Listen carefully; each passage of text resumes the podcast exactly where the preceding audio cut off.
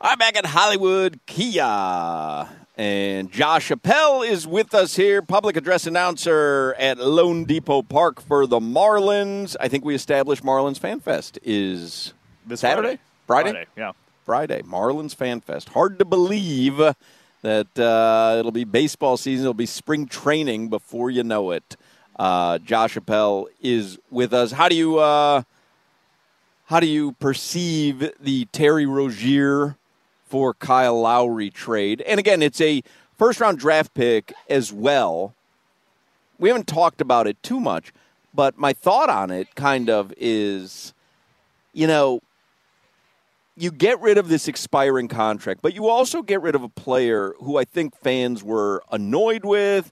I, I think he was annoyed with the team. He knew that this was his Yeah. final season anyway, so I, I think like it was kind of fraying a little bit. So you're able to pick up a pretty potent scorer, which adds some firepower. You get rid of this big expiring contract, though, and now you're taking on a new contract that you're going to have for the next couple of years. This season and then the next two seasons beyond that. Now, again, Correct. we kind of talked about this yesterday. I, I, I don't get too involved with, oh, now you're burdened with this contract for the next couple of years because that, that's Andy Elisburg's problem. Right. That's Pat Riley's problem. And they always seem to be able to navigate that. If there's a move they want to do, despite what's happened recently, It happened with Jimmy. Butler. Remember, Yeah. with Jimmy Butler, they had nothing. They had no assets, no space. All of a sudden, they have Jimmy Butler. But how do you perceive just adding Terry Rozier to this lineup, and and what does that mean for the Heat this season? But one of the biggest complaints about Lowry was what he wasn't giving you offensively, and just comparing their offensive games, Rozier definitely gives you more on that aspect. I'd imagine there's comparable defensively. So if you're looking at it from that perspective, it gives you a lot more on the offensive end, which at times they struggle with. Solana, you watch this team every day. Like, are you are you buying into it all? Like the the idea that Bam and Herro and and Jimmy, when they're together on the court, that the results haven't been great. Like, how do you think They have. he matches with? No, I'm He he saying. brought it up yesterday. I mean, They're they're 31 and 32 overall, going back to last season when they all suit up and they all play. Uh, this year, much smaller sample size, 12 games. I think they only finished of those 12 games, 10 of them together because uh, Tyler went out in Memphis, Jimmy went out in Utah, and they're five and seven overall. And to me, it's why I got bothered by the Kyle Lowry hate this week specifically because everybody's like, "Oh, he's got to get out of the starting lineup. And Spo does that, and you still lose two games in a row. And then you look at their most recent loss to Orlando the other day. Jimmy Butler, you got blown out, right? You scored a season low 87 points. I think it was a season low in field goal percentage in that game as well. Jimmy Butler takes 10 shots in that game. Five of those 10 were three point looks. Bam Adebayo only had six free throw attempts. He's taking more shots outside of the paint now than he has been in a very long time, and he's not hitting those shots efficiently anymore, which he was earlier in the season.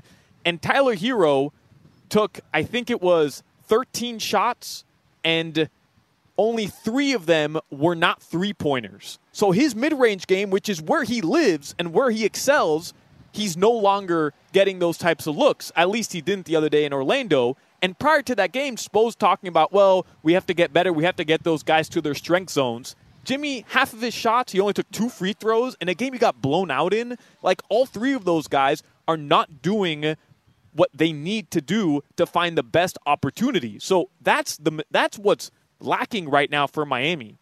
Yes, you need guys like Jaime Jaquez Jr., who's been out, to give you points off the bench. Duncan, Kevin Love. The Heat were the number one three point shooting teams in terms of percentage up until January, and now they're one of the worst offenses, in part because of injury, yes, and in part because they're not hitting three pointers anymore. And I think Terry Rozier helps them in that category. There's no doubt about it. He's another guy who can create his own shot. I don't know if he's going to start. We'll have to find out. But he can play guard. He can play point guard. He's a scoring guard. He's a hooper. So this is a plus for the Miami Heat. I'm just not certain if this is the cure all to their offense because, as I just told you, Bam Adebayo, Jimmy Butler, and Tyler Herro are not playing the best complementary, basketball between each other. That is the biggest problem with the Heat offense. I was seeing tweets from Anthony Chiang earlier today. Um, Terry Rozier is averaging a career high in points and assists this season. He's also shooting a career best 45.9% from the field. Anthony Chiang uh, from the Miami Herald also tweets out by trading Kyle Lowry's expiring salary for Terry Rozier's multi-year contract, the Heat will have some maneuvering to do to get under get under the second apron next off season, but we'll get there when we get there. And so I think what and I know it was your concern yesterday when you were thinking of well, you have an expiring contract, why would they take on more years? You're finally going to be, you know, free from that burden. But I, I do think you have to just look at this in the, the short term. Does Terry Rozier make the Heat better yeah. this season? He does. Yeah. Does does he you know vault them past Milwaukee and Boston and Philadelphia even? You're like probably not.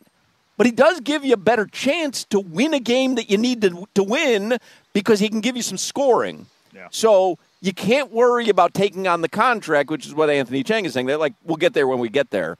Um, I would just say this: the Heat are better today than they were yesterday. For sure. Now, is their situation next season better today than it was yesterday? Probably not, because you had a lot more free money next season.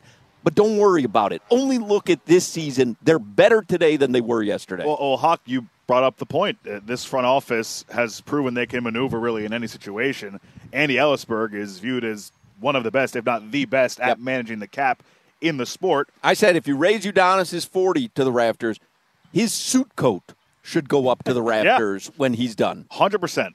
And uh, so I think in this spot, they this front office has earned the trust to maneuver when they're up against the cap and up against luxury tax like this. Um, and I could be wrong, but I'm pretty sure I, I also read it gives them a little more trade flexibility this season too. It created a trade exception for them as well. creates a trade exception. Uh, they're much less underneath the, the second tax apron, of course, which is a priority we all know Right. for ownership. Um, and yeah, I mean, they're saving a bunch of money right now by doing it. The big question is Caleb Martin. He's he's a, a, a free agent at the end of this season. He has a player option. He's not going to accept the player option because why would he make seven million when he can obviously cash Right. in for a lot more? That becomes a question. Right. Are you going to well. have the money to pay him? Right.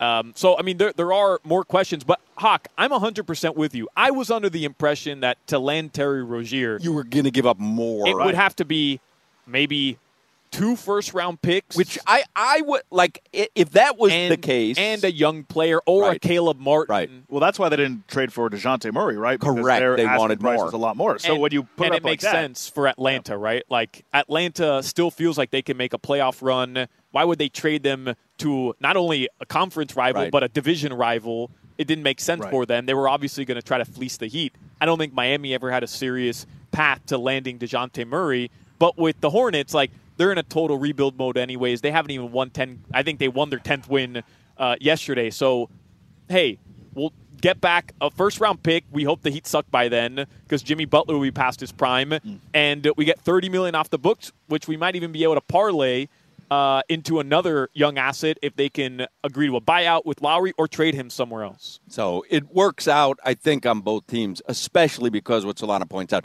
the Heat didn't have to give up the assets Right. that you thought that they might have to. One other thing from Anthony Chiang in the Herald, uh, for those who don't know, Rozier's on a $23.2 million salary this year. Then he's due to make 24.9 million next season, 24.9 million of his $26.6 million salary for the season after that is guaranteed. So essentially, he has two guaranteed seasons at about 25 million each after this one. Yeah, it's partly guaranteed, not next year, but the following. But if the Heat make the second round of the playoffs this year, it becomes fully guaranteed, adding two more million to that deal. Hawk, again, this year, much better team.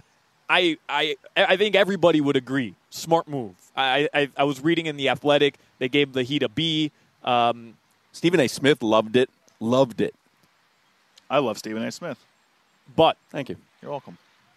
if Terry Rozier is not the guy that you're seeing this season, where he's shooting 35.8% from three and he's averaging 24 points per game, six assists per game with a really bad Hornets team, which was missing their point guard for most of the season. And he was actually posting a three to one assist to turnover ratio in LaMelo Ball's absence, which is very good, but he's not going to handle a lot of point guard responsibilities with Miami because Tyler Herro, Jimmy Butler, Jaime Jaquez, and Bam are your point guards. Um, and he goes back to being the career 36.7% shooter from the outside. Um, you love that. But if he's not, and he's just 34%, 33%, and you're paying him twenty But four here's million a here's year, the thing. I don't you're going to think be frustrated. I don't think 24 million is an immovable contract anymore. You get you get saddled with a 40 million dollar contract. It's a whole different ball game. So I I th- I think it's pretty risk free on the Heat's part. I also would have understood if they didn't do anything. I I I, I understood. I, w- I would have understood if they said, you know what, Terry Rozier, is he going to do enough for us? We'd rather just be free of the Kyle Lowry contract when the season is over and be able to like I would have. I would have understood that as well. But I don't not understand this move. But it seemed like the Lowry situation was becoming a bit untenable it was for all parties Involved. It was. So it like was letting it so drag out. obvious that he knew this was the end.